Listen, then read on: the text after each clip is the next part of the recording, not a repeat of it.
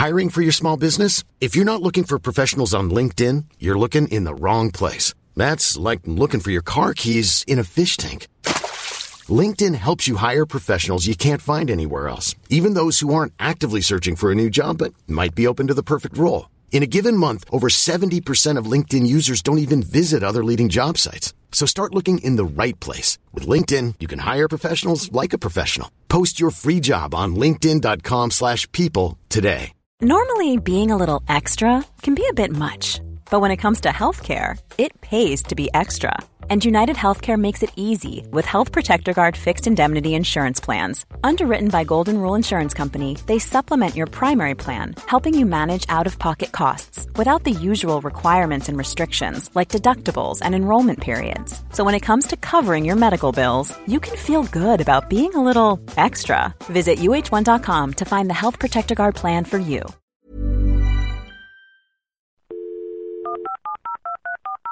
This podcast is a Roifield Brown production. Find others on iTunes. All right. Here I know.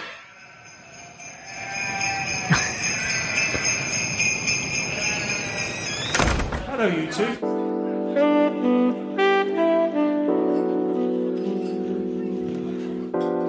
Right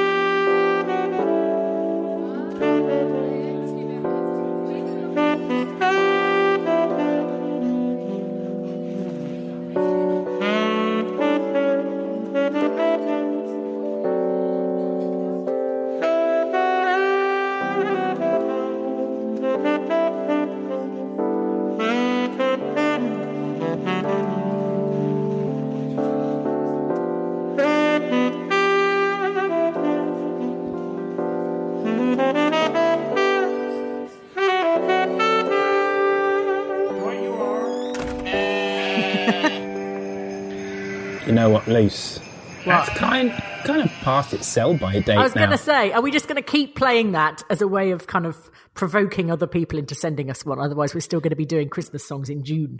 Well, mm, I reckon if we keep playing that, it'll become our default signature tune, and then we'll never get another Dum Tee Dum.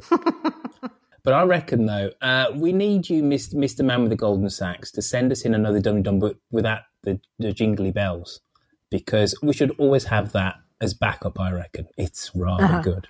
Yeah. do like it. Folks, this is Dum Tee Dum, the show about the reality docu drama that is centered at Ambridge in the heart of the Midlands. I'm the spare tagine, that is Roifield Brown, and with me the vibrant saucepan that is. Lucy Freeman. And the last part of Jenny Darling's kitchen equipment, folks, is you. Now, this week's Dum Tee Dum, well, you know what it is. It's that excellent one we've been playing for about the last month. Now, Lucy, if any of our other caller inners would like to uh, Dum Tee Dum in, um, how can they do that? If you would like to sing us a Dum Tee Dum or leave us a plot prediction, then call us on 0203 0313 or leave us a message on SpeakPipe. Thanks to Cosmo for his podcast roundups and for doing the Dumpty Dogs, Shambridge for her brilliant voices, Mike Hatton for his character counts, and to Derek for the loan of the back bedroom. Um, Derek's having his flu jab today.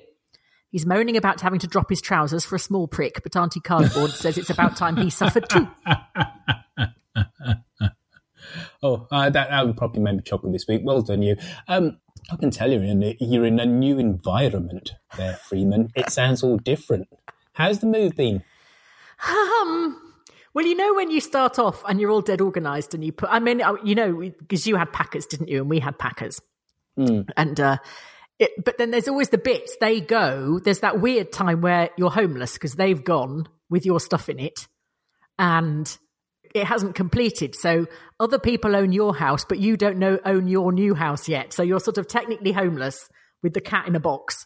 Yeah, and then we just so we had to fill up the car with all these sort of odds and sods, and then we arrived at the new house, opened the door of the car. What was it? Oh, a bath towel and one shoe fell out of the car, and I just thought, yes, it's so much for my. This time I'm going to be really, really organised. Didn't really happen, but anyway, we're in, we're in, we're in, and it's fine. Awesome. Well, maybe we'll have some more moving in chat as we continue with this week's show. In between, we hear views from Master Miles, Red Agnes, Monty, Claire, Glynn, Quilted Bunny, and Witherspoon. But first, before the caller inners, it's our Lucy and a week in Ambridge.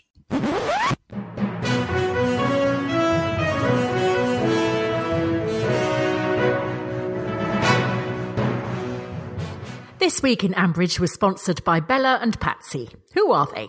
No one knows, no one cares. We finally got shot of Lily. Elizabeth pretended to be better just to get rid of her and Russ and his three speed kettle.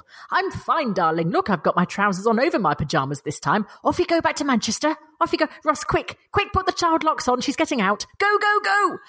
Uh, Jenny, darling, is still grieving for her white wine fridge and her butler's sink. Oh, Brian, it's just not the same having to wash in a bucket under the outside tap, with Kirsty looking at me through the window and singing We Shall Overcome. Brian and Alki decided Hey. to hold a party for Jenny Darling to remind her how old she is and how she now lives in a really small house that can't fit anyone in. There was only room for three guests at once, so there was a sort of rota system while the other guests queued up in the front garden. Justin mm-hmm. handed round some rather good cigars to the men and some embroidery kits to the ladies in the queue, but then Kirsty Corbyn opened the window and started reading to them from her book about the Jarrow Marches.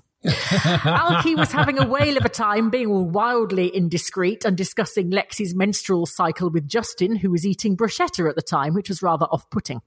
She was then forcibly removed by Chris, who tried to herd her home until she broke away from him and climbed a tree again. Anyway, it did the trick, and Jenny Darling decided that bricks and mortar didn't matter, but what really counted was family and friends. Except the mm. alcoholics, the philanderers, and the juvenile delinquents, which leaves Debbie.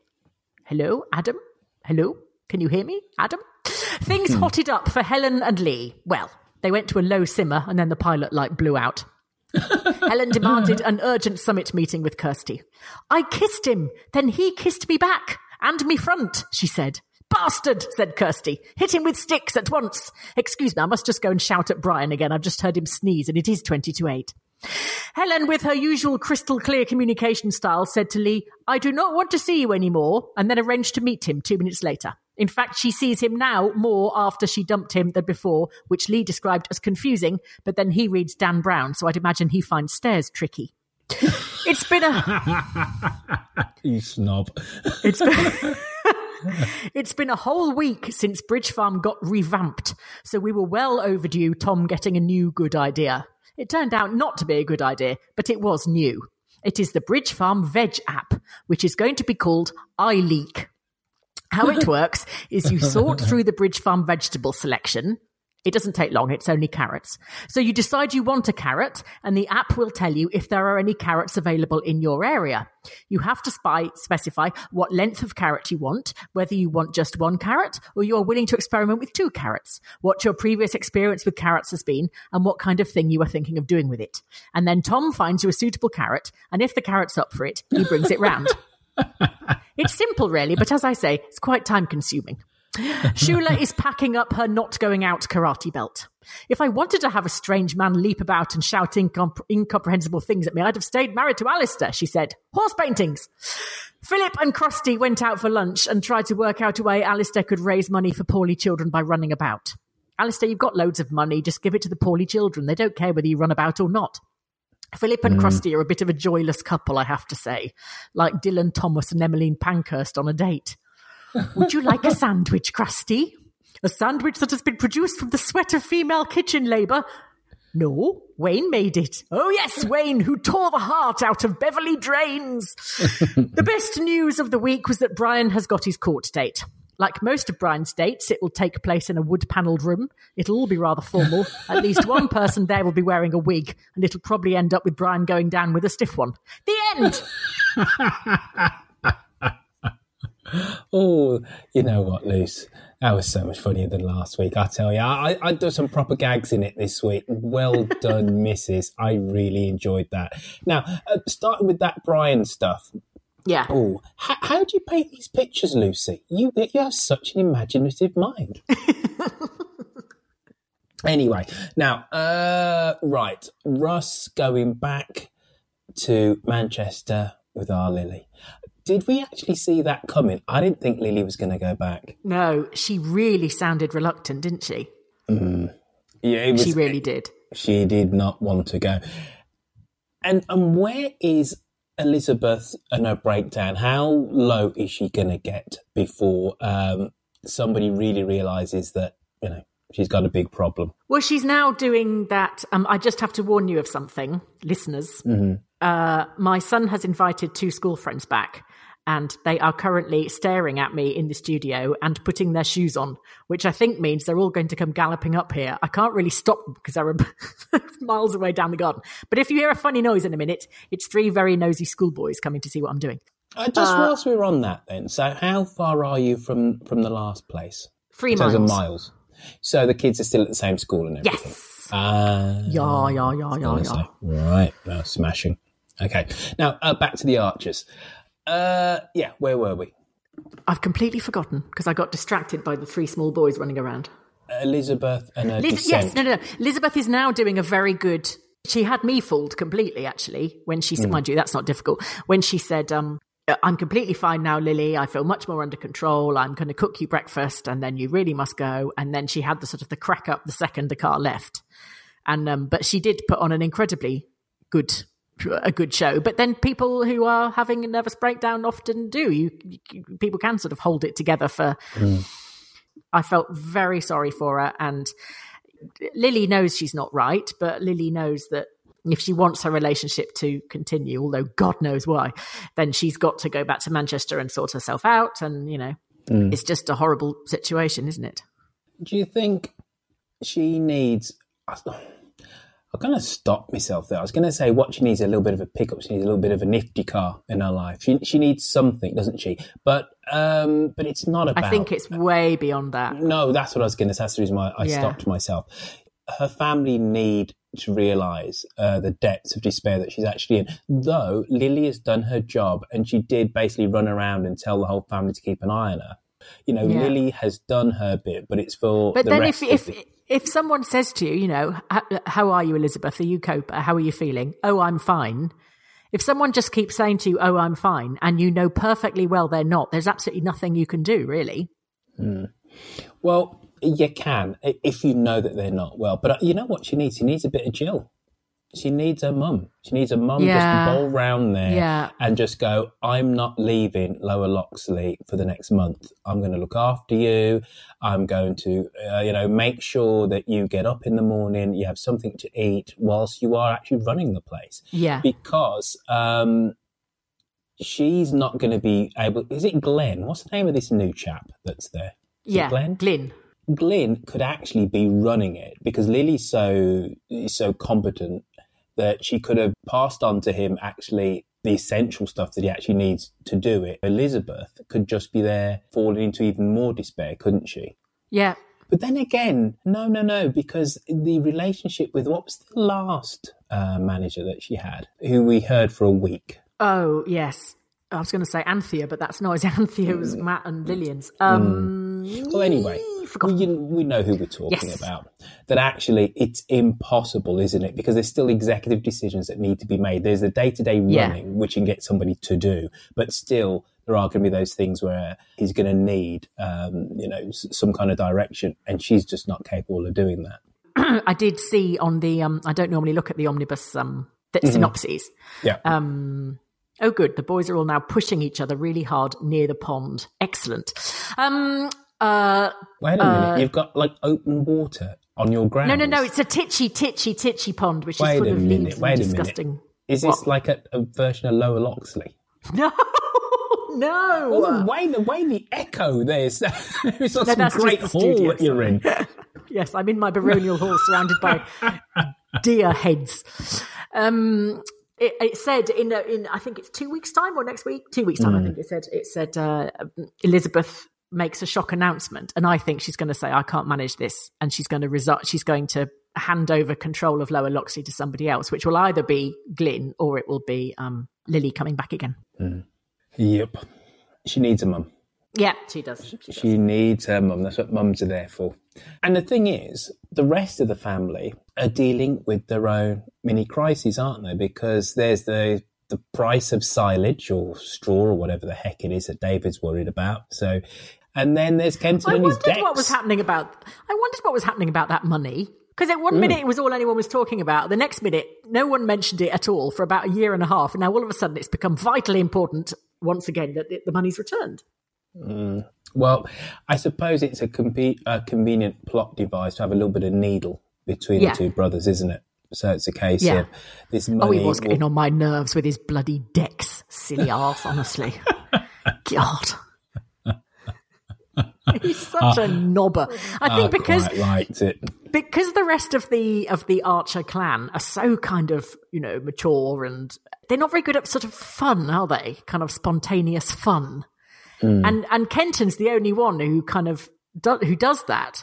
Um, But wait a so minute, it kind of but it say- really stands out. Lucy, didn't you say last Hmm. week that basically, or was it the week before, that none of the archers lot actually do fun? No, I said they weren't funny. Oh, okay. Right. 'Cause Because I said- were, Freeman, as you were, go I on. said Josh was the only one. Do I mean Josh or Ben? Uh, Ben. Ben, Ben. Um, yeah. Ben is the only one that's actually funny. He's really, you know, he's sort of amusing. Um, Mm-hmm. And the others just, they're like a pantomime humor, you know. So Kenton kind of really stands out and looks wildly sort of immature and, and, and ridiculous, and, you know, ridiculous. But it's only because he's sort of been put in sort of sharp relief against that lot of sort of po I, faced. I think you've been a little bit harsh there. I think Kenton is funny while put into sharp relief by anybody else in Ambridge. Funny peculiar in, in that way. but, but, you, but you need it. You need him as a, as a, as a counterpoint. You know, you've got Yeah. Linda Snell, who's funny, but in a very different way. Whereas Kenton is the court jester, isn't he? He's the village Yeah. idiot in, Yeah. in that regard. Mm. Uh, Well, he's taken over Nigel's mantle, hasn't he? Because it was always Nigel that would do the stupid. You know, Nigel was very had a good sense of sort of fun, of Yeah. being daft or being silly, and the others just can't do being silly. And, and, English. was- and they were uh, knockabout pals five, six years, weren't they? When Oh, yeah, this yeah, yeah, version of yeah. Kenton came back. Yeah. Yeah. It was, yeah. Yeah. It was all Kenton and Nigel and whatever. Jennifer settling into a, into her reduced circumstances. Well, I mean, Brian is being absolutely unspeakable to Kirsty, and poor, you know, poor Jenny's trying to sort of been in here since Thursday, and I've met my new neighbours, and you know, they tell you when bin day is, and they sort of you say, "Oh, I hope the dog's not bothering you." Oh no, not at all. Da da da da da. And you know, it's all very nice, nice, nice, nice, nice in the beginning. But if you moving into somebody with whom you've already got beef, as my daughter would say, um, then it's kind of just hideous. And then for Brian to go and stir it up in the way that he did and say Kirsty's filling a vacuum by her sort of community stuff is just vile and so horrible. For that's the worst thing he could have done for Jennifer. Really, you know. I said last week he didn't help at all with the move. All he did was sort his own sodding books out in his own office that he's kind of pinched from, or he's sort of he's annexed it from from um, Adam, uh, and uh, you know the one thing she wanted him to do. You know he didn't help in any practical way, and the only thing he has done, the only proactive thing he's done, is really really piss off their new neighbour when when you know Jennifer was trying to be nice. You know, I have a lot of fondness for Brian, but I could have strangled him when he did that. I hear you, but the interesting thing is is that considering that Brian has uh, this court case over his head, he's not obviously displaying any kind of mental anguish, is he? He- He's you know he's doing stuff, but there isn't the odd little sigh every now and then, or a little aside, you know, oh Jenny, I'm worried about X and Y and Z. He's been remarkably holding it together, considering he's right royally, royally, sorry, screwed his family. Uh, they've lost their house in effect, so they can pay for all this, all this work. They've gone from being the squires of the village to not quite Grundy level, but they're in a tiny little cottage, etc., etc. And he's keeping his pecker up. Yeah. But that's the. I think it finally. Well, it, you could hear it sort of actually hit him when he got the letter with the court date on. Mm. Which is um, which is actually what made me think because I'd almost forgotten that he Yeah. had this thing coming because he's just It's called. Yeah. Roy, if it's called entitlement, you just assume that, that you then? know. On so- black. We don't have none of that privilege. We don't have none of that. you need. I think, I think, I think you just assume that something that the normal rules don't apply to you, and that somehow something is going to happen that will prevent you ever being actually having to pay the consequences for um, what you've done. I know I keep going on about this, but I, when she said to, to she said about Kirsty, she should not talk to her elders, and yes, I'm going to say it, betters like that, and to just mm. have the idea that some people are better than others because they've got money or social position. It just makes me want to throw up. You know, she sort of got that off off Brian, that kind of sense of, but not us, surely, not us. Mm. Hear that, hear that. When we talked about the main scion of the Archers clan and the fact that, you know, they've got their own little uh, troubles to worry about, there was old Shula, wasn't there, this week? Good old Auntie Shula. There she is, tending to the graves. And Yeah. uh, just, that's her penance, isn't it? Yeah. For just being Yeah. a bit of a. She's a bit of a lost soul, really, isn't she? At the moment. Absolutely. But she's getting on so much better with Alistair now they've split up. you know, they're really, be- she's being very supportive of his running and everything. And, uh, you know, I hope she doesn't do what a lot of people do and sort of get back together with him. I mean, that's fine, but, but in a few years, maybe not. She's got to have a bit of time by herself and sort herself out first. But she, but she, who? she is a, she, Says she who? says what? What do you mean? Does, does she does she need time by herself, or does she need to just throw herself into something? I don't mean a relationship, but like throw herself into some kind of group activity, two or No, three. no, no, that's fine. But I mean, she needs to find out what she wants because there was this profound sense of discontent. And when Alistair said to her, okay, what do you want? She said, I don't know. So if she doesn't find that, she's just going to get back with him again and then have exactly the same conversation. Hmm. I think Alistair had a lucky escape, didn't he? Doesn't want to get back with her. he seems to be really finding himself, you know. So go back there with I her. did like Jazza waking him up at six o'clock in the morning and he said, I'm going to sleep with a gun under my pillow. Here's the thing: Do people really have two tea bags and three sugars in a cup of tea? Oh, I know, that was grim. we're all Jazza fans, but how much of Jazza, in terms of the characteristics of, of, of the character, are actually really plausible? I don't know. You know, I just You think I, he's a caricature? I some parts I do. There was the whole thing around Fallon's wedding, and I love I, I, mm. I love the fact that he mm. picked her picked her dress. I thought that was really mm. well done, and do you remembered that he's actually in love with her and always has been. But he but he's he's made peace with that with the fact that he's in love Yeah. with her. And then there was the nonsense around what he was wearing, and it just it, it just flipped. And I just think we can tone down some of the jazzerisms, the whole. But th- that, that's that's how it started with Linda Snell. She was a total 2D caricature in the beginning, um, and she was universally loathed, um, and no one had any sympathy with her until uh, she started being Well, sympathetic to Kate. Well, yeah, I, And- tell, I tell you, when I realised that I that she was great was the the way that she had dealt with Kathy after the rape, and yeah, Kathy just confided in her, Yeah, and then you realise that you know she wasn't a Yeah. gossip, that she was you know this great confidant. But yeah. but how long's Jazza been in it now? 15, But he's been- 16 years. Has he that long? Oh, Blimey. Oh, come on. He has. Because it's going to be at least 15. Because remember, they all went off to the festival. And that was Oh yeah, exactly, Yeah, and that's yeah. well over 10 years. Yeah, now. yeah, you're right. You're right. You're right.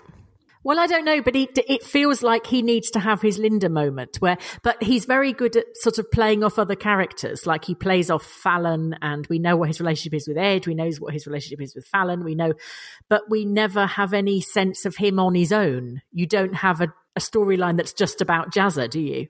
Hmm. It's always someone else's storyline, and Jazza comes in to fix it or whatever. Yeah. Yeah, yeah. It, Jazza is never quite the butt of a joke, but there is something implausibly comic. And I just, I don't know. It was just, maybe it's because I'm drinking tea again now. I don't know, Lucy, but two tea bags in a mug of tea with three sugars. I thought, you know Yeah. what? I call bullshit. I'm sorry. Just one tea bag too many for me. I thought, no, that's I it. should write in, Roifield, write in as well. Dear Mr. Davies, dear BBC. Oh, crumbs, was that a Keri week last week? It was. It was. Oh, God. Oh, Sorry, cursed Keri. us now. Love you. So, who are the Gills? Are we ever going to see them? And do we Oh, really I care? don't know or care. Me either, to be honest with you. Mm. Right, so we move on from that. Uh, you know when we um, when we did the live show in Birmingham, Yeah. Yeah. And I had, I had somewhat of a long wind up. And I says, What was the point of Anisha? And to be fair to Keri, he said, Well, they were scuppered by the fact that Yeah. she just became really popular as an Yeah. actor. And what's the point of Philip? Are we, why, what, what I just, he's You feel hardly like kind of in saying it. to people, hang on, hang on, hang on. Just, just, uh, can someone, Keri, just let me know, should I be emotionally invested or not? Is it, you know, do no I get that? Do I but- get that time back? But but Lucy, this is the thing. You can't even be emotionally invested because he's never on it enough. No. You know, when's the last time we, we actually physically heard? He's Philip? kind of had lots of half storylines in that, you know, you, we, I thought, oh, is he going to get together with Shula? Because hmm. she seemed a bit interested in him. And then that just disappeared. well, she was interested in him, not even Yeah. a bit. She yeah. Then the whole storyline just went and disappeared. and, and actually, and that, then- that was great. The fact that he was listening to two two ends of the story, Yeah. wasn't he? You know, that Yeah. was great. Great positioning. You know, and, a- and, a- And then, and then him and Kirsty are kind of fine, but they're quite boring because they just, you know, sit in bird hides and um, go to the pub. Um, he's either got to have a good story or he's got to clear off, basically. Yeah, Because, like I- you said, he's not. There's not a lot of point to him otherwise. Yeah, I, I just reckon just clear off myself. I, I just think there are enough characters on this docu soap of which we could explore more, and we don't need some half-assed Welshman who's just in it what four times a year, who's actually supposed to be the partner of one of the most beloved characters. If you're going to give her a, a partner, give her a bloody partner who's actually in it. Yeah. Anyway, uh, yeah, fuck off, Philip. Right, so. Back to the valleys with you, and you can take that Natasha with you as well. we don't like her either. so, gosh, we really have gone through all my notes here. You know what, Lucy? Best put a stop to this, and uh, why don't we uh, do some of the caller inners because otherwise there's no bloody point in them. Right, so let's have a little bit of this.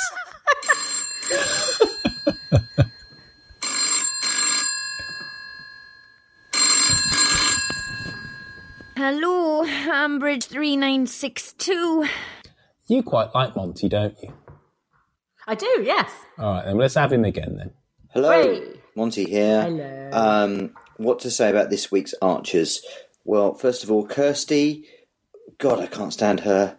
Um, I know the Aldridges had a party, but it was a Saturday night, and she wasn't Yes. even asleep. No, it wasn't. She was just making a fuss for the sake of it, and she didn't come out well from that. I know this. No. Obviously, the script writers tried to make her look better at the end of the episode by um, with the Grundys thing, but really, she came across as a very small-minded um, and quite unpleasant person.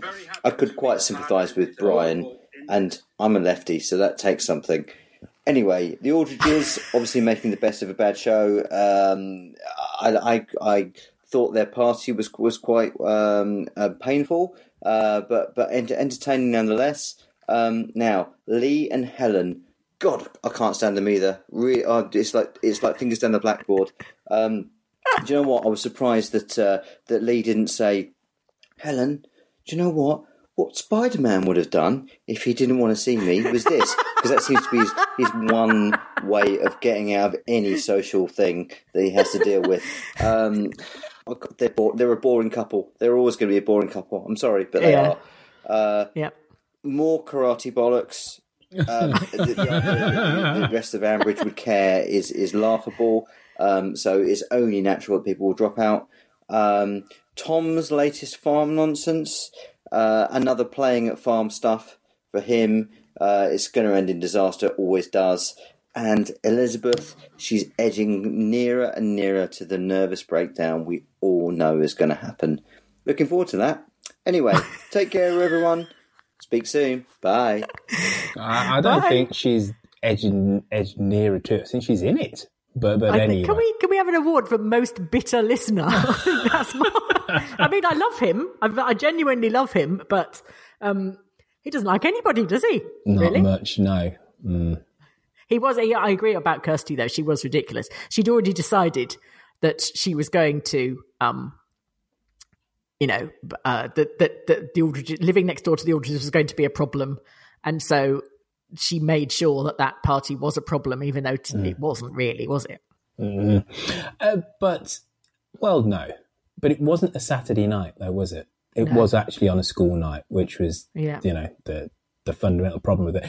Um, and also the obviously this whole move has been in the planning for quite some time because though Kirsty and Brian have never been muckers, but they re- reminded us a couple of years back that you know she's the kind of the eco warrior, didn't Yeah. they? You know she is crusty Kirsty, so she had beef, as you, as your little one would say. Uh, with Brian for the last 18 months, you know, to then you know, play at the fact that then they've become neighbours. So well done plotting that out, script writers. Uh, do you want to go up north? Yes. Hiya, Dum Tee Dummers. Red Agnes here. I spotted Hello. a low flying Right You Are in an episode before Christmas on a much inferior docudrama set in the Northwest with a knicker factory. Just saying, I was a bit surprised actually. Um, by the way, the person a couple of weeks ago who said, fuck you, Jenny. Oh, that made me laugh. I wanted to say, fuck you, all the Aldridges apart from Brian. If he hadn't buried nuclear waste, there wouldn't have been a farm, there wouldn't have been private education, rutting stags, the Aldridge Millennium Wood, let alone a kitchen that cost more than the GDP of Wales. So, shut your faces, Aldridges, and all the hanger-oners. Oh, um, on the subject of snobbery, I really like inverted snobbery. Uh, Oh, can I say too. that my granny, who I used to stay with, had a two up, two down rented terrace with a vestibule that had an outside bog, a zinc bath, one cold tap, and a posser, and we were happy. That's what the North's all about. Oh, I love a bit of inverted snobbery. What's a posser? Wow. Oh, Listen. hello. A posser or a washing dolly was hmm. historically a tool used for possing laundry by pumping the posser up and down on the laundry in the dolly tub or directly in the copper or mixing laundry while hand washing it. That's amazing. I didn't quite understand that. Could you say Look it it more up and then you'll slowly? see. No, you got you were so excited, right? Sorry. It's basically a way of hand. Shut up, Basil. Go Isn't it a mangle? It's basic. it- no, it's like a pumper up and downerer that that twiddles the laundry around while you're washing it. So you put it in a big tub and then you um, whoosh it up and down, and then it mixes up and cleans it. It's Hmm. a hand, way of hand washing it. It's called a washing dolly. So you know, like Possing is an older word than dolly. It means beat down or thrust. There are early 17th century references to linen being possed and to possing tubs. But you know, you're like all solidly middle class and proper. You No, people like to not oh, remotely, yes, but you anyway. are. Yes, you are. Right, and you people like to slightly go backwards. You don't quite trust technology and stuff. And there's kind of an inverted snobbery in terms of having old bits of equipment. So you could like, you know, big up yourself by getting one of them, couldn't you? I am not hand possing laundry, just for middle class credentials. Hmm. All right. You know, you watch, right? It's going to become really popular in the next 18 months. You'll be all over it. I'll be Um, all about the possing, will I? exactly. Uh, but I do love a bit of Red Agnes, you know. I, I, I, I do love her. I know she's ace. I told you she's Maxine Peake. Who's Maxine Peake? Remind me. Uh, Maxine Peake is on that court drama, and she was on Dinner Ladies with Victoria Wood. That's where she's got started, and she's really pretty. She's got blonde hair, and she has a really uh, strong accent, a bit like Red Agnes's accent. All right. Here's somebody whose accent is much more neutral than that. It's Glyn full of love. Hello, Dum Tee Dum. It's Glenn here.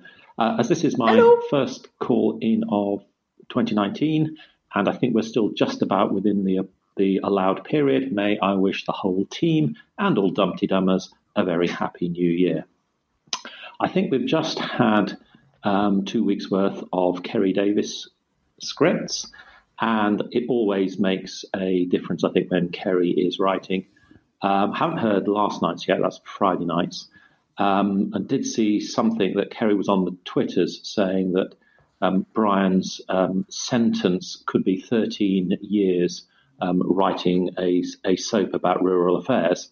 Um, well, I don't know what Keri has done to be sentenced to writing The Archers, but I hope whatever it was was bad enough so that he has been sentenced uh, to life to writing this wonderful soap. So, um, Keri, uh, please keep up the good work. Uh, on The Archers itself, um, the scene that caught my attention this week was the one between uh, Kirsty and Helen. Um, where you know for five minutes or whatever we were treated to a scene where clearly neither of them was listening to the other, which um, uh, caused uh, you know uh, great amusement to me at least. Um, and uh, Helen said um, she uh, Helen mentioned she felt when she kissed Lee she had lost control. Well, I think a thousand PhDs could be written on the word control and its meaning in um, the storyline of uh, of Helen Archer, stroke Titchener, stroke Archer, stroke whatever. Okay, um, thank you to all in Dum Tee Dumland. Thank you to for keeping this podcast going, and please, like Keri, keep up the good work. Bye. Oh, thank you, Glenn. We we haven't really spoken about Helen and Lee, have we? We didn't do it last week. That's a big omission last week. Uh, where do you stand on it, Arliss? Very sort of gentle, and he wouldn't. He's the polar opposite of Rob, I think. Although people were concerned about this business of of of his ex refusing to let him see the children, but I don't know whether that's was designed to sort of engender sympathy for him from us. You know, what a nice guy, poor chap, sort of thing. Um, he does drive me mad, though. I mean, you know, protein, and you know, I like Dan Brown, and da, da, da, he's sort of. Oh, so he's she's just, just, a good, she's just got a completely earth bloke, and because he's yeah. somewhat uncomplicated, you don't like him. No, I don't not like him. I just find him a that's bit dull. You said. You but said. I think that's probably. I think Helen probably needs dull. She's Absolutely. had enough excitement. She's had more excitement than anyone needs ever. Mm. So you know, if if she's happy with dull and he's just and he's very nice with Henry. So you know, mm. I just if if Rob comes back though, I'm not sure Lee's going to be able to. Uh, Lee's not going to be much use apart from he could karate chop him in the knackers, which would be excellent he's not a sort of a an overly macho sort of bloke, which which means that Rob would regard him as a pushover. So it might be quite fun to then. Well, I don't know. I think you've Lee got pushing a somewhat old-fashioned view of what being macho is. If someone is a karate teacher and can obviously physically handle themselves, but you don't think they're overly macho. But what I would say though is that when you sit down and think about this, and I know I've kind of said it before, but this has just kind of brought it out to me again. That apart from the fact that I just want to see or hear much less of Helen on this thing, right? Apart from put that to one side, the positioning and the plotting of the character of Helen is masterful because we listened to what three years of her being emotionally, physically, and sexually abused. And it was horrendous. It was gripping. It was everything. And I hate to say this, but I can't think of a better word. Post, we don't feel yeah. instinctively, oh, great, you go for it. She still irritates yeah. us, which you've yeah. got to say, amazing writing. Because we. Well, go. bizarrely, I was thinking that exact thought this morning. I was walking through the woods with Baz, mm. and I was thinking about. Do you remember when Helen was released from prison. And they went to that. When you said Baz, I was thinking Baz Bamigboye, that that horrible Baz celebrity. Boy. oh, hate him, hate him, hate him. But anyway, go on. Sorry, I just had the p- picture of you, you and some some, some black man walking in the woods. Lo- oh, loose. but no, you meant your dog. You meant your dog. Um, and uh, I was thinking, do you remember when when Helen was released from prison that the BBC filmed me and my friend Rachel and Jenni Murray and various other people uh, listening to the recording. Mm. And I cr- when the re- when the verdict was announced, I cried. Mm-hmm. Very briefly, but I, I cried. And I was thinking this morning, that is remarkable that I was so invested in Helen that I cried on national television. But I now go, "Oh, for God's sake, shut up!" every time she says anything. Absolutely. And you're ex- you're exactly right. But just because something shit happens to somebody doesn't make them nicer. It doesn't make them any easier to deal with. And she fundament she changed slightly, but maybe not enough. Mm. It is. Under- She's less judgmental, but only a bit. Who was the bag lady that came into things? Oh, Alison Steadman's character. Yeah. Well, we can't remember her name, but we know who we're oh, talking about. Oh, yeah, the Welsh lady. I've completely Yeah. forgotten. Olwyn. Oh, there you go. Boom. Well done, Freeman. That all felt odd for me in the fact that Helen didn't like her. Olwyn was horrible, right? But before Olwyn could unfurl her horribleness, Helen was just like, I don't want to hear what you're doing here, blah, blah, blah, blah, blah. Right. And I always thought that was odd because Helen was very much a trusting person, but I suppose it was to show Yeah. you how much Rob had corroded Yeah, her. absolutely. Yeah, Yeah. yeah, yeah. So it makes sense that she's incredibly wary around Lee. And I forget which caller in it was that says that as bored, just like, you know, it was Master Miles, wasn't it? Just said, just hurry along and stuff. Oh, no, we haven't had him yet, fuck. All right. So, sorry, everybody. I tell you what I'll do now. Why don't we just play Master Miles? Hello, it's Master Miles calling from the frozen tundra of upstate New York. This week on The Archers, we had good angels and bad. Helen and Lee clearly seem destined to fall in love and live happily ever after, which God knows Helen deserves at this point. However, they're dragging this out far too long. If someone befriends you, kisses you, comes back the next day to say they can never see you again, and the next day after that comes to your workplace to say they're not sure what they want, I think that's called emotional manipulation, and Helen really ought to grow up a little and figure out what she feels and act on it. I know she went through a lot with Rob, but that doesn't justify treating Lee as badly as she's been doing. Speaking of treating people badly, Brian has been absolutely awful to Kirsty. And the idea that he didn't mean anything terrible when he slantingly referred to her miscarriage, because what he really meant to refer to was that she had been left at the altar by Tom and had a void in her life, uh, doesn't make any sense, especially considering that she already has a very nice boyfriend now. Uh, he's just being made a cartoon ogre, and I don't think it works very well. Fortunately, I don't think Kirsty will have to put up with him for long. It's looking increasingly likely to me that Brian and Jenny will be going back to Home Farm eventually. The mysterious Gills, who aren't moving in but have now trashed the place, uh, don't seem to be uh, a long term plot point. This is going to be a flash in the pan. Uh, I'm starting to wonder whether the Gills are actually the people who dumped all that toxic waste in Lone Mead all those years ago, after all. Uh, that's my prediction. We'll see what happens. Thanks to everyone at Dum Tee Dum. Have a great week, and I'll talk to you soon. Bye. Bye. Now I tripped myself up by uh, by what I said before. Now, I now I can come back. I can circle back. Master Miles, you've been a bit harsh. Whilst I agree, it's ti- It's somewhat wearisome to listen to the their very slow courtship. It's actually incredibly understandable. I think Yeah. I think you've been being a little bit mean there, sir. And so And also, I guess she doesn't, a bit like Tom, Mm. you know, who so dramatically. Well, actually, I sp- you know, this is one of those tandem storylines again, isn't it? Mm. Tom spectacularly stuffed up his romantic life. First of all, he, you know, he was unfaithful to Kirsty. Then he was, um, then he, he, no, he was unfaithful to Brenda, was it? And then he, um, No, it was Kirsty. It wasn't because he goes off with uh, whilst he's with Kirsty, he goes off with the supermarket manager. Oh, that's right. And then it was Brenda, and they lived together, and then that didn't work out. And then he went back with Kirsty, and Hmm. then he jilted her.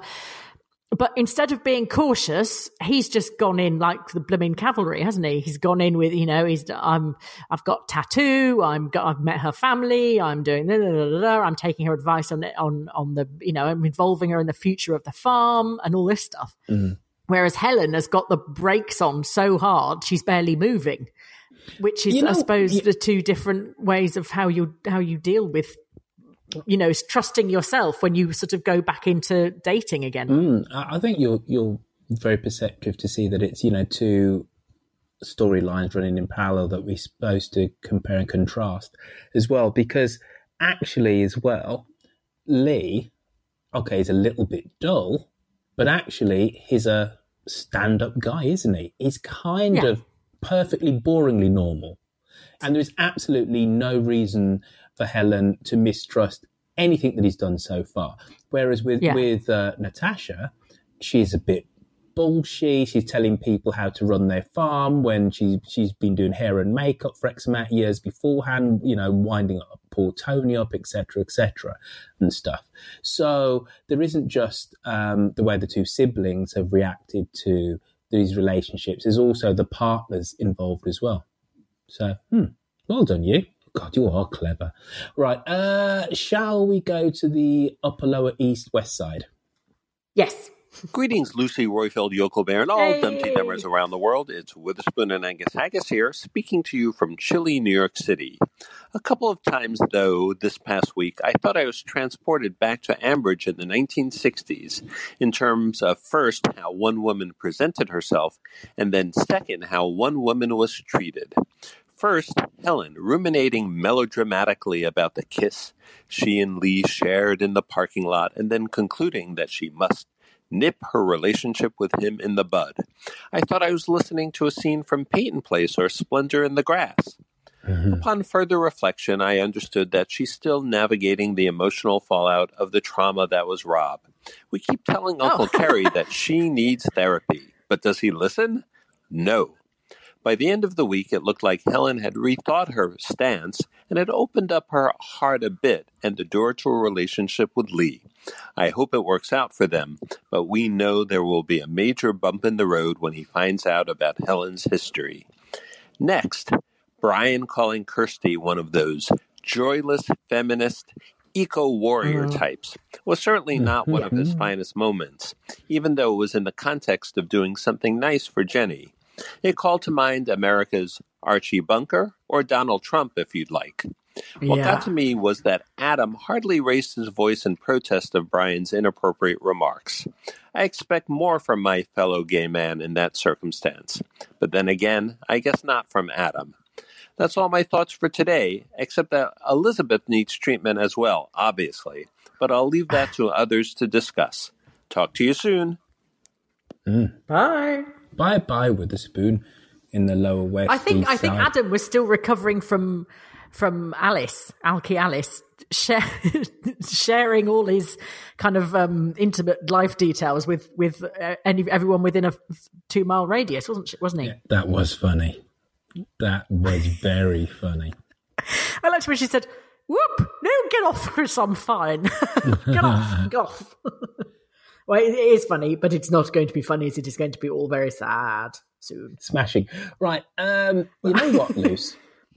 what? We have got the most tremendous first time caller in Now, we've had caller inners from all points of the globe, haven't we?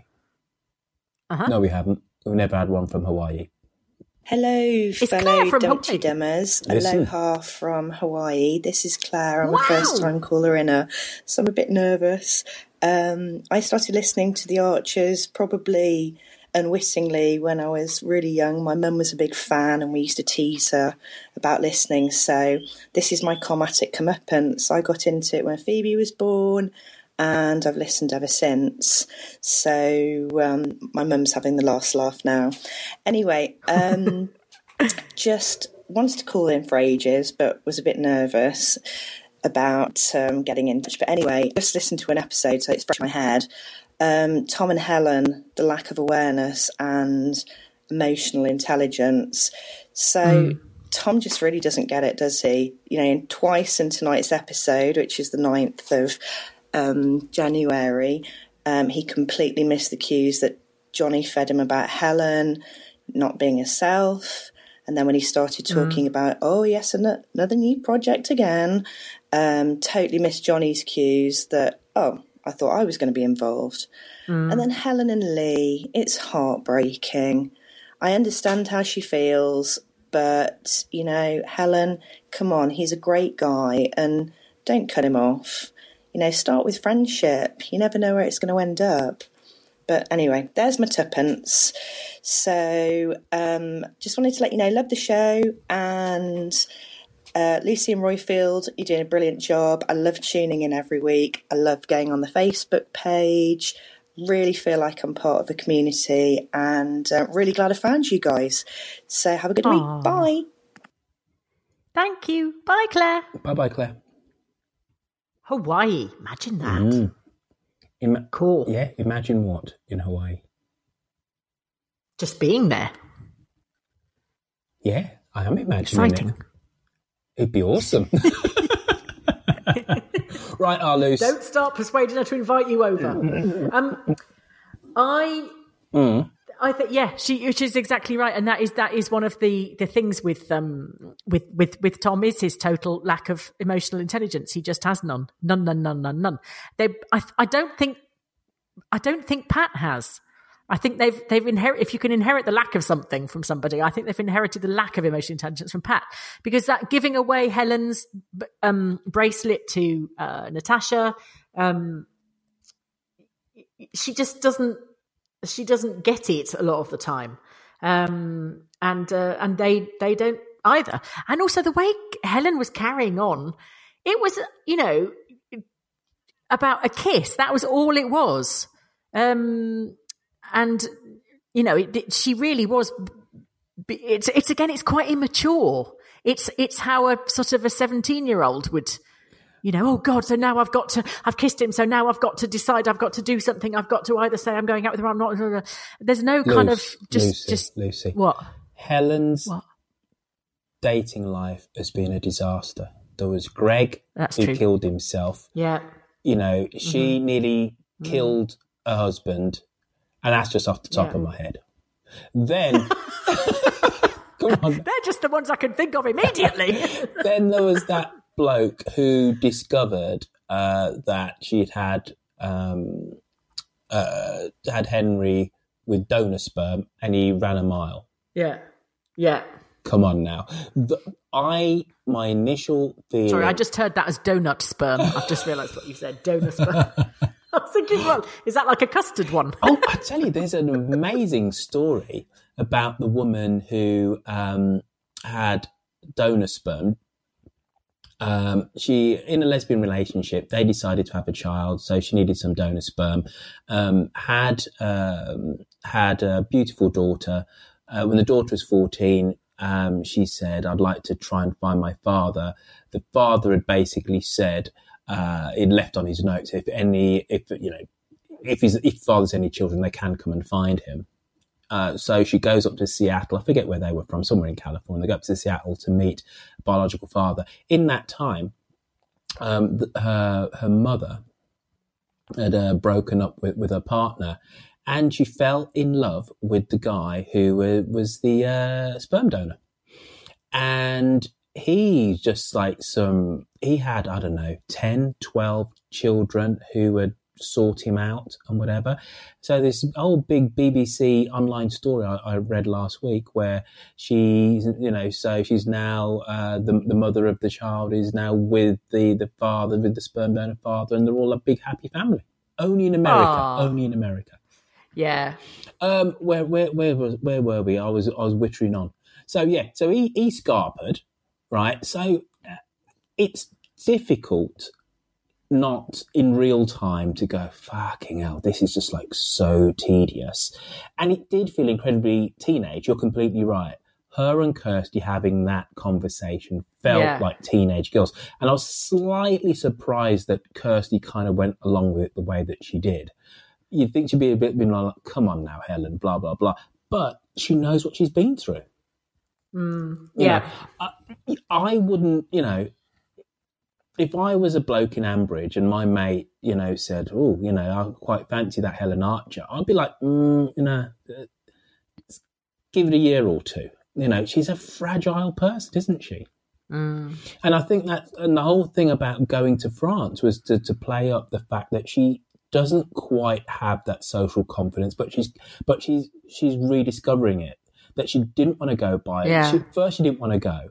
Then it was a case of she'll go with somebody. She'll go with her dad, who's going to be great. and then she managed to just about go by herself. You know, I don't want any more Helen Archer. I say that all the time. But in this regard, if we're going to have her on our radio, I think, come on, come on, people, be a bit reasonable. And next, who have we got? Oh, Quilted Bunnies next. Ooh, all right then. Evening. Uh, Quilted Bunny here. Evening. Uh, with not one but two plot predictions and a factoid. So, um, number one, I reckon uh, that Toby will find himself a new girlfriend, which will cause friction between him and Pip regarding his ability Yep. to pull his weight concerning the care of Rosie. Now, whether Uncle Lex is bright enough to get in there is uh, is another matter. Number two is slightly more serious. Um, something will happen at the young offenders which will result in Freddie losing some of his remission. And he won't be tagged and back in Ambridge by the end of March. And uh, Lizzie and Lily will go into meltdown when they're informed that Freddie has been placed on suicide watch. And a little factoid um, people have been querying where the audience for Canterbury Tales was coming from.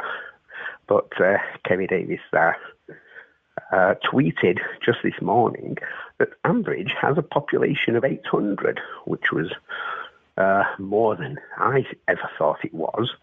So perhaps, um, you know, Grange Spinney and Glebelands and all these places are bigger and more densely populated than ever we thought. So that's something to bear in mind. Um, keep up the good work and uh, bye. Bye. Uh, nice to hear from you, Quilt, Quilted Bunny. Oh. Le- He's having yeah, difficulty let, putting his let's phone yeah, down. let's enough of that, sir. Just on this Ambridge having 800 people, I stared at that map of Ambridge for hours on end. There is no human way that that place is home to 800 souls. It's just not. Unless you're counting the There's sheep. 24 people live in Ambridge in my head. That's it. And li- I don't, I, yes, there are the buttons, and yes, there are the, the various silents. But when you look at that map, Mm. that's not 800 people, unless they, they are taken in the surrounding villages. That's Mhm. the only way that makes any form of sense. I call Yeah. bullshit on that, Mr. Davies. No, see, listen, You're you, a brave you man. know me. I, I'm I'm a mapaholic. You know, I know I know how Yeah. dem- uh, demographics work and all this. Maybe there's a stuff. travellers camp around the, around the corner that we don't know about. you know, Jenny, just past the travellers encampment. Yes, Brian, yes. But anyway, uh, thank you for, for calling in, uh, Quilty Bunny. Uh, isn't that the first time that he's called? I, by the by the way, Quilted Bunny, I completely agree with you about the about the Toby's new girlfriend thing.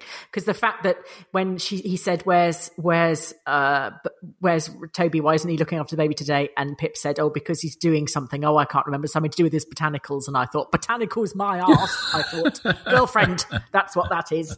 Anyway, right uh, now let's uh, take three or four, come back to the side with a touch of the old yokels. A lot can happen in three years, like a chatbot may be your new best friend. But what won't change? Needing health insurance. United Healthcare Tri Term Medical Plans, underwritten by Golden Rule Insurance Company, offer flexible, budget friendly coverage that lasts nearly three years in some states. Learn more at uhone.com. Hey, it's Danny Pellegrino from Everything Iconic. Ready to upgrade your style game without blowing your budget? Check out Quince. They've got all the good stuff shirts and polos, activewear, and fine leather goods, all at 50 to 80% less than other high end brands. And the best part? They're all about safe, ethical, and responsible manufacturing. Get that luxury vibe without the luxury price tag. Hit up quince.com slash upgrade for free shipping and 365 day returns on your next order. That's quince.com slash upgrade. Hiring for your small business? If you're not looking for professionals on LinkedIn, you're looking in the wrong place. That's like looking for your car keys in a fish tank.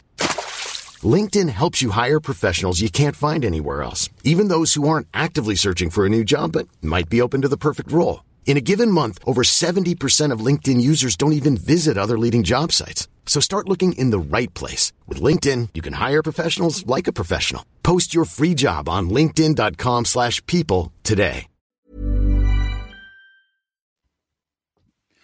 Hello, it's Yoko Bear here calling with the social media roundup for the week. And we started the week in Ambridge with a, a, a plot line of real horror, real, real horror when we found out that Jenny was going to have to give away one of her tagines. Oh, the horror. Oh, the humanity. But this prompted me on Facebook, in the spirit of the confessional, to confess that I don't own a single tagine and never have. Well, it turns out I'm not alone. A lot of people said they didn't have one. In fact, Ruth Pearl said, My confession is even worse. I had to Google the word. Whereas Sue Hankins um, said, Well, I'm coming out of the closet. I have a tagine and I have used it, not for ages, but winter's coming. Sue then also lists a lot of other kitchen appliances um, that she has, and she's got quite a lot of good ones. Want to see a good kitchen? Forget Jenny, get down to Sue's. Jane Woodhouse went a bit eBay and said, I think I know someone who has one spare. It's quite jazzy, mind you. Um, Jane, I'm not sure what a jazzy tagine would look like. How do you jazz up a tagine? Um, the mind boggles.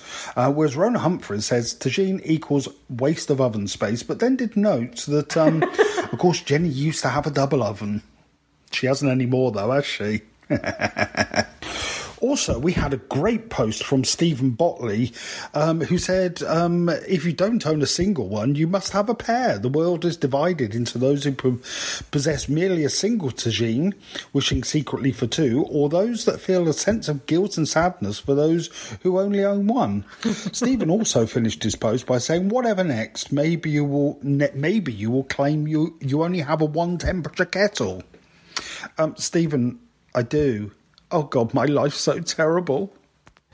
We also spoke about Elizabeth and her kind of. She seemed to rally a little bit, didn't she? But then, then obviously she broke down again, and we asked you kind of how you were feeling about it, and this led to what I can only describe as um, the most disturbing post that we've had from somebody this week. Step forward, Mark Catchpole, who in just two sentences, I think just took all the joy out of the world when he said, She shagged Russ, that's why he was in the shower. Oh, God. Please don't make me think about this, Mark. Oh, God. Saying that, though, it has been a bit of a theory on social media that this is where this is heading.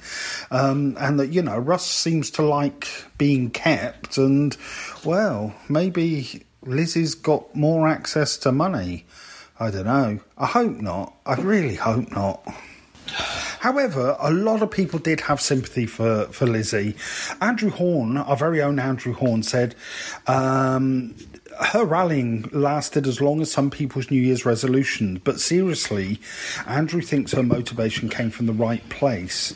Um, and Anne Liddon thought the same. She said uh, when she said, "I think she was doing the right thing as a parent.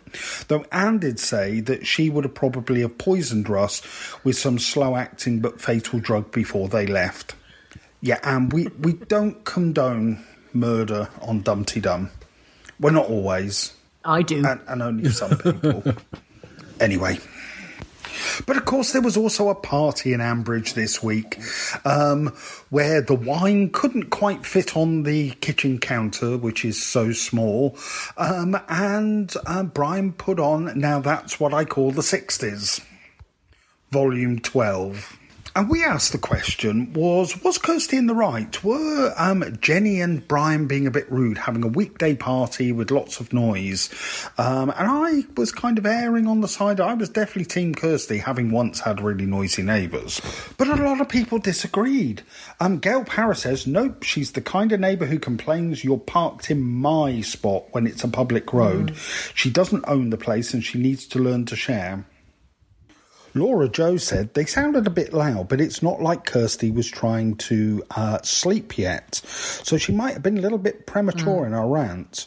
Um, Martin van der Heuvel said, It was as if I was listening to an episode of Corrie in the 60s and 70s. Elsie and Hilda yelling at each other through a thin wall. yeah, I think that might be true. Um, whereas Geeta Beecroft said, Who are these people who throw parties at the Droffer House um, anyway? The thought fills me with horror.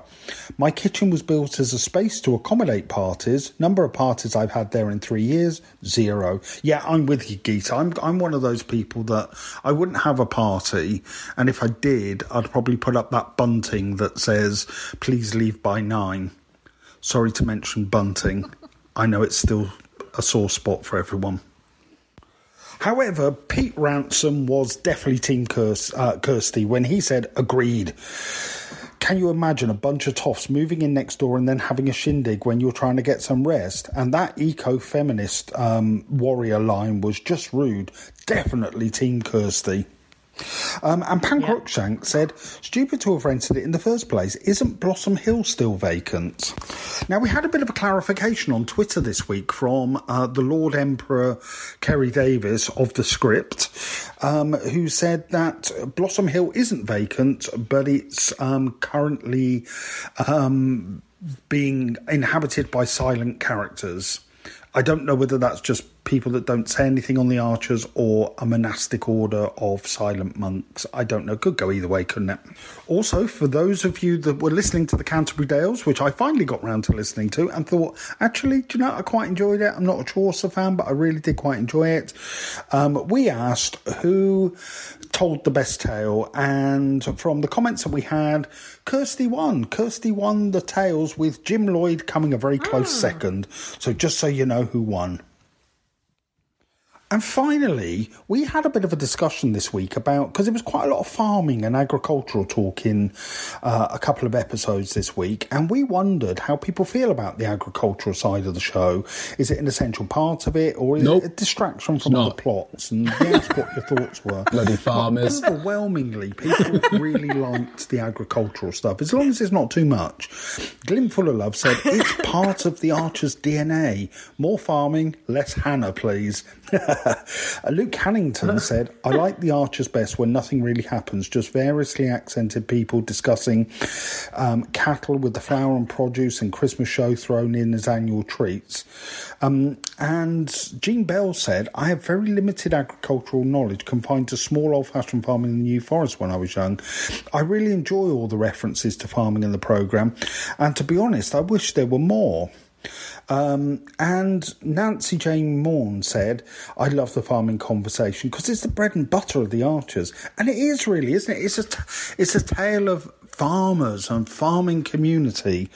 Um, and, you know, I think that's, that's really good. Peter Mabbott also said it's essential and a, pleasant distraction from any soap opera tropes. Um, yeah, and I do love it. I absolutely love it as well. I was kind of brought up a little bit in the country. Um, in my early life, I was uh, from a fairly rural community, and so kind of, you know, I think it's it's it's it's been part of the show. It's like the backbone of the show, isn't it? Um, and so that's it. That's the social media roundup for the week. So quite a lot we covered there, really. Everything from tagines to agriculture um, and parties with really bad 60s music. I like a bit of 60s, but God, Brian, get some better music taste. So that's me done for the week. You'll have the pleasure of Millie Bell next week. But from me, it's goodbye. Uh, Luce, Right. Oh, sorry. Uh, by the yes. way, oh, sorry. Well done, uh, That was awesome. Uh, thank you, sir. Right. right. Now, uh, whilst we were listening to Yoko Bear, and I know you know this because I WhatsApped it to you, I've just downloaded the map of Ambridge. Right. I'm like a dog with a bone on this one. Right. I've counted approximately 50 buildings. Right. Bearing in mind that the stables has three. Right. Brookfield Farm has four. Right. No, five, six, seven. Right now, if there's 800 people and there's approximately 50 buildings, let's say that all of the farm buildings inhabit human beings. That is, on average, 16 people per dwelling in Ambridge. Maybe they're all houses of multiple occupation. you know, I'm looking at this, and there are places that don't get mentioned anymore. Ambridge Farm. When's the last time we heard of Ambridge? Anybody, anything going on down at Ambridge Farm, mm. right? There's four buildings there. Right. Maybe there's a whole load of asylum seekers holed up in St. Stephen's Church. you know, UKIP want to get round there and start, you know, start getting them all thrown out of the country or something like utter yep. rubbish. I'm sorry. anyway, give give us some tweets. I need to exit out of this show. Toot sweet. Chop chop. Come on. Sweary Jen Aldridge. Oh, Philip is back. I don't like him. He smells of cheese. David from Barnet. What's that you say, lassie? There's a problem with the old silage clamp. I don't know why I went Australian because I was thinking of that bloody kangaroo, Skippy. Uh, Bob Hawkins. Kenton will be 12 on his next birthday. um, dichotomy. Mm. I'm not in the mood for any kind of fuss, says the woman having a meltdown having been reduced to one tagine. Hashtag oh the horror. Uh, Alison. Tom's new online venture is to be entitled Hello Sausage. and John Reed, tweet of the week. Alan. Hello, Shula. Where are you off to with those coconut halves? Shula. Fucking hell, Alan! You still in this? I'll tell you what, right, oh, Luce, ah. right, if you're a long time listener to the Archers, looking at this map doesn't half take you down a trip down memory lane, and, and that should be a, a name one of the roads there ah. because the police house. When's the last time we actually heard of somebody talking about the police house? Wasn't that where Christine yeah. and George Barford retired to? I, I just, I'm just guessing. Didn't it burn down? Something because something didn't. Oh, I can't remember. Yeah, and whoever. I'm no good on my history. I can barely keep up with current events. Never mind history. Arkwright Hall doesn't get mentioned anymore. Yeah. Well, that's derelict, isn't it? Is it? So there's even less for because these wasn't mythical somebody going people. to buy it and do it up? Why do I think that Adam and it, somebody was going to buy it and turn it into something? Mm. I don't know. But now it, it's all here. It's uh, Bull Farmhouse. No, I don't remember that. But there are there are you know there are farms galore here. Anyway, stop looking at the map, Roifield. It's time for us to start to wrap this up and to say thank you to the people who've started buying things on uh, dumteedum.com on our shop. Uh, though, what we need you to do um, if you're purchasing stuff from us is to take a picture of yourself uh, with your mug or in your t-shirt, in your hoodie. And somebody even bought a backpack today, Lucy. And a tote hey, bag. Good. Yeah, yeah, yeah. Take a picture of you with your swag and whack it onto social media because uh, that's just like quite a nice thing to do. And it's really nice to see you in your Dum Dum attire. And we thank you for helping to support our wonderful enterprise by purchasing things from our shop. Quite simply, if you go onto dumteedum.com, go into the menu, hit shop, it will take you to the shop. Then what you do is you buy some stuff and then you get your credit card out and then it verifies it. And then all of a sudden the stuff comes to you and then everything's all right with the world. So dumteedum.com, go there, it's got a shop. It's also got a forum as well. Uh, so you can go there and talk about Archer stuff, or you can even play the Right You Are quiz, which I know has had a whole load of oh oh oh oh oh oh, oh. I have to do the email from Mike yes. Hatton. As soon Hold as I said that, then I remembered right. that too. Yes, go. Message from Mike Hatton. Hello, you three. Not sure who's doing the podcast this week. Can you give a plug for the Right You Are Hello You Two quiz on the next podcast, please? That's what I'm doing, Mike. We've had eight sets of answers sent in on the comment form or by email to rightyouare1951 at gmail.com. Um, I think others have listened and played along and chosen not to send in their answers.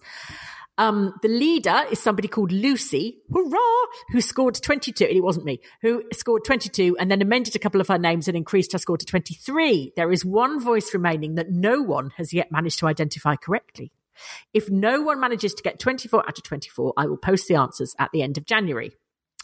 Uh, thank you to everybody for the nice compliments about the quiz. I am ready to start compiling one for next year, although Hello You Twos and Right You Are's are somewhat thin on the ground so far in 2019. Mm. Sorry. Um, let me give that email address again. Once you've done the quiz, you send your answers to Mike at right you are 1951 at gmail.com uh, or you can uh, send them in on the comment form. Yes. I'm just looking at all the comments that you've got uh, from your photo of uh, your new studio. Goodness. Mm-hmm. And isn't yours saying, Oh, do you think people would like to see this, Roifield? I really don't know. In your faux bloody modesty. No. anyway, it's lovely. And yes, Basil does look like a meerkat. Whoever the heck said he that. Well spotted. Yes, great comments, sir. Um, where are you? Martin McEverly. Yeah, well, well done. Uh, right. Uh, so dumdum.com, we've done that. Oh, patreon.com. So um, if you don't want to go onto our shop and go and purchase and purchase uh, some swag, some wares, some uh, bit, bit of homeware, we, have got it all there. You can go to patreon.com, spend a princely sum of $2 per show, and you get extra content when um, somebody from the Archers wants to be interviewed by me, or uh, and uh, and yeah, and there's other things besides that. So uh, go and do that. Uh, go on to patreon.com and uh, give us $2 per show to help keep us in, uh, as Robert would say, gold plated microphones. Remember, to get in contact, you can send us a voice message via SpeakPipe or on the website, or you can call 0203 031 3105 to leave us a message. And on social media, you can find myself, Roifield, and our Lucy at DumTeeDum. And Lucy's at Lucy V. Freeman. And I can be found quite simply at Roifield. And very soon and very soon, we will have the debut of our wonderful Kerry Warbis, who can be found at Kerry Warbis. And of course, our Rob Art is at Naked Fingers. On Facebook, uh, you can go and join the Millie Bell, Yoko Bear, and Witherspoon uh, show by simply typing in Dum Dum on that social media platform. Right, Arloose, uh, that's just about it from me. Um, you got any newspaper headlines you want to read out? I haven't, not today, I'm afraid. Oh. It was all a bit Brexity. And I don't think anyone needs any more of that, do they? Here's a cool fact a crocodile can't stick out its tongue. Another cool fact you can get short term health insurance for a month or just under a year in some states. United Healthcare short term insurance plans are designed for people who are between jobs, coming off their parents' plan, or turning a side hustle into a full time gig. Underwritten by Golden Rule Insurance Company, they offer flexible, budget friendly coverage with access to a nationwide network of doctors and hospitals. Get more cool facts about United Healthcare short term plans at uhone.com. Here's a cool fact a crocodile can't stick out its tongue. Another cool fact you can get short term health insurance for a month or just under a year in some states. United Healthcare short term insurance plans are designed for people who are between jobs, coming off their parents' plan, or turning a side hustle into a full time gig. Underwritten by Golden Rule Insurance Company, they offer flexible, budget friendly coverage with access to a nationwide network of doctors and hospitals. Get more cool facts about United Healthcare short term plans at uhone.com.